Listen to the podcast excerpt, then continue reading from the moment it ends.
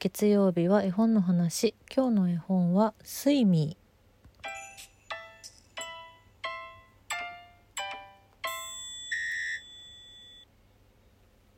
ー」もう深夜の更新が定番となってきておりますけれども月曜日。絵本の話でございます。今日の絵本は「スイミー」です。おや急に。皆さん聞いたことがあるあの有名なスイミーなんですけれどもそういえばレオレオニさんの絵本をまだ一冊も紹介していなかったんじゃないだろうかと思いまして。そしてつい最近私ですねあの英書英語版のレオレオニスイミーをちょっと手に入れまして実は。いろいろあって。なのでえっと日本語版が今手元にない状態で英語のスイミーを持ちながらお届けしております。日本で一番有名なのは多分レオレオニの絵本ではスイミーだと思うんですよね。海外だとそうね、まあ、あと、まあ、青くんと黄色ちゃんとかも日本だと有名かな。でもフレデリックとかの方がうんどちらかというと有名というか全体的にレオレオニの絵本はネズミの主人公の絵本がすごく多いんですよ。うん、なんだけど日本だとなんかスイミーのイメージがある。それはまあ皆さんお気づきの通り小学校の国語の教科書に載っていたっていう人が割と多くいるからだと思うんですね。私もそうでした。三村図書の小あの小学校の教科書だったのでスイミー載っておりました。それが多分初めて初めてだったかな。その前に絵本も読んでた気がするけれどもな。うん。そうなんです。だから子どもの頃から割とみんなが知っている絵本。もうお話のことよく思い出せなくってもあれでしょあのなんか赤い魚の中に黒い目玉になってる魚がいて大きい魚になるやつでしょっていうね、うん、そうです。それがスイミーです。で絵本はえー、っともともとアメリカでアメリカだよな。メリカだと思う。1963年に出版されました。で日本語版は1969年工学者から出版されまして翻訳は谷川俊太郎さん「スイミー小さな賢い魚の話」っていうね副題が日本だとついています。教科書に載り始めたのは1977年から、うん、工学者からの絵本は未だに出版され続けております。もちろん超大ベストセラーですね、うん、工学者のホームページからまたちょっとあらすじを失礼しますと小さな黒い魚スイミーは兄弟みんなが大きな魚に飲まれ一りぼっちに旅をあ失礼しました。海を旅して出会った仲間と大きな魚に立ち向かいます。そうなんですよ。なんで大きな魚になったかっていうともともと赤い魚たちの中に1匹だけ真っ黒いカラス貝よりも黒い魚。でも誰よりも早く泳げる魚。それがスイミーなんですけど赤い魚たちの中に1匹だけいた黒い魚なんだけど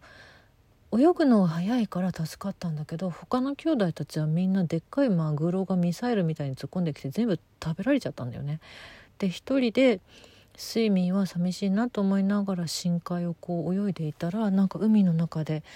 いろんな初めて見るような動物たちとえーとだから虹色のクラゲだったりとか見たこともない深海魚だったりとかあとブルドーザーみたいな伊勢エビとかあとドロップみたいな岩から生えてる昆布やわかめの林。とかうなぎとかすごい長いうなぎとか。私このドロップみたいな岩から生えてる昆布やわかめの林のページが一番好きです。ちょっとこれは後でお話ししたいと思ってるんですけどすっごい綺麗なんですよ、うん、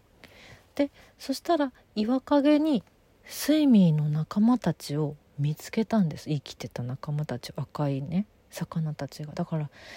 出てきたらみんなみんな面白いものがいっぱいあるから出ていけみんなで遊ぼうよって言うんだけどみんなが食べられちゃうからダメだよって言って出てこれないよってなってえー、じゃあどうしようって言ってあの最後の大きな魚になるわけですね。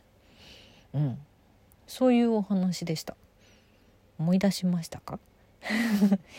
教科書っぽいね確かにね、うん、ちなみにですねまあこれは超余談なんですけどあの遠い昔にちびくろサンボの絵本の紹介をした時にもちょっとこの話してるんですけどえっと日本の国語の教科書っていうのは右から左に進んでいくんですよねでもこのスイミーも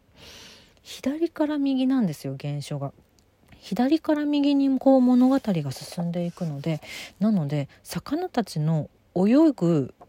方向は左から右なんです原書は。だから大きな最後のね大きな魚もあの右を向いているんです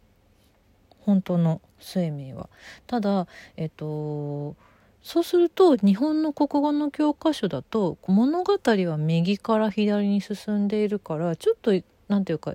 違和感があってだから反転させたものを多分私の小学校の頃もそうだったんだけど、うん、教科書では、えっと、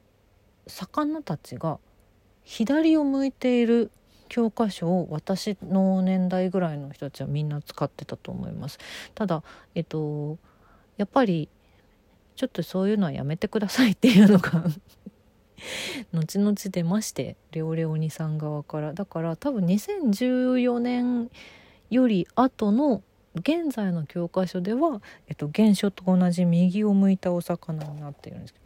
そうなんですよ。日本の物語が逆開きだからっていう理由でね結構その古い絵本はね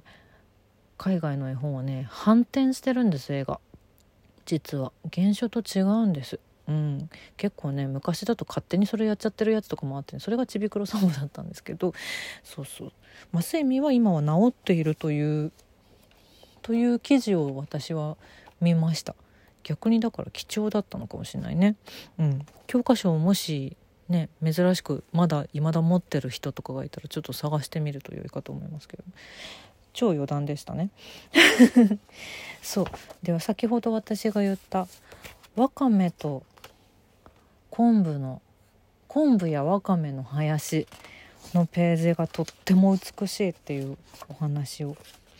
したんですけどやっぱりさ最後のさ大きな赤い魚の絵のイメージが強いと思うからさみんなこれ覚えてないと思うんですよ。私も久しぶりに読んで思い出しました。このページめちゃくちゃ綺麗なんです。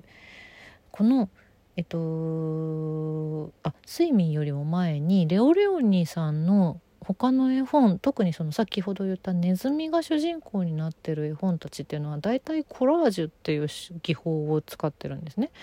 うん、こう色を塗った紙を切ってだから切り絵ですよね簡単に言っちゃうとえっとえっとあれだエリック・カールさんの「腹ペコアオムシ」もレオレオニンから影響を受けているというふうにどこかで読みました。うん、なんかその話した気がする。そうあれもコラージュ。そうなんですがスイミーの場合はコラージュではなくってモノタイプっていう手法で絵が描かれてるんです。モノタイプっていうのは、えっと、要はすごく簡単に言っちゃうと版画みたいなことです。いろんなその紙だったりアクリルとかの上に絵の具を塗ってその絵の具が乾く前に紙に写し取るっていう、うん、だから赤い魚の兄弟たちとか見るとすごく分かりやすいよね。あと、えー、クラゲもそうだね。うん。大きなマグロとかそういうのも、えーと、版画要は版画簡単に言ってしまうとちょっと正確にはまあちうんまあでもそうだよな版画の一種だよな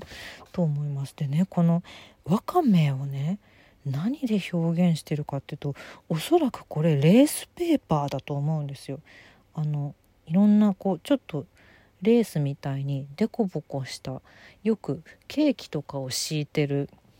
ようなペーパーあるでしょ？多分あれだと思うんですけどそれの模様をうまい具合に何て言うのかな？あの葉っぱの形にして葉っぱっていうかあのわかめのね真ん中に葉脈があるようなあの感じにしてわかめや昆布の林を表現してるんですこれがね綺麗なんですよ。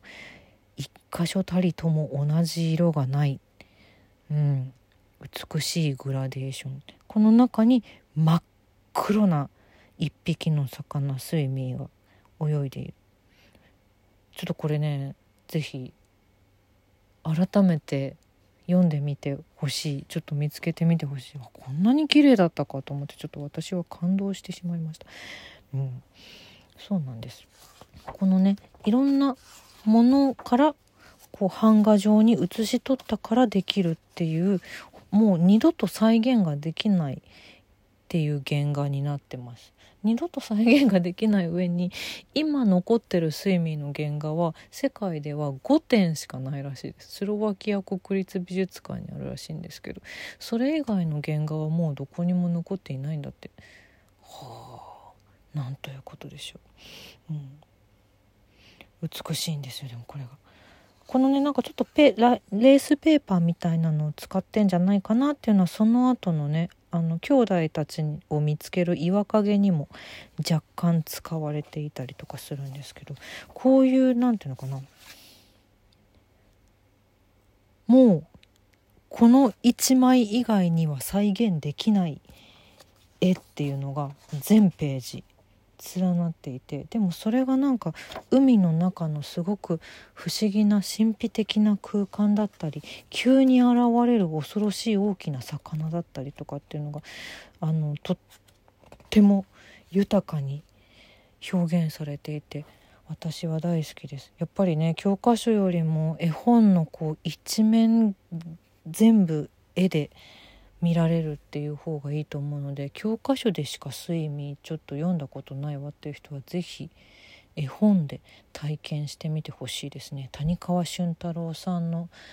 翻訳も本当に素敵なのでもう一回出会ってほしいです。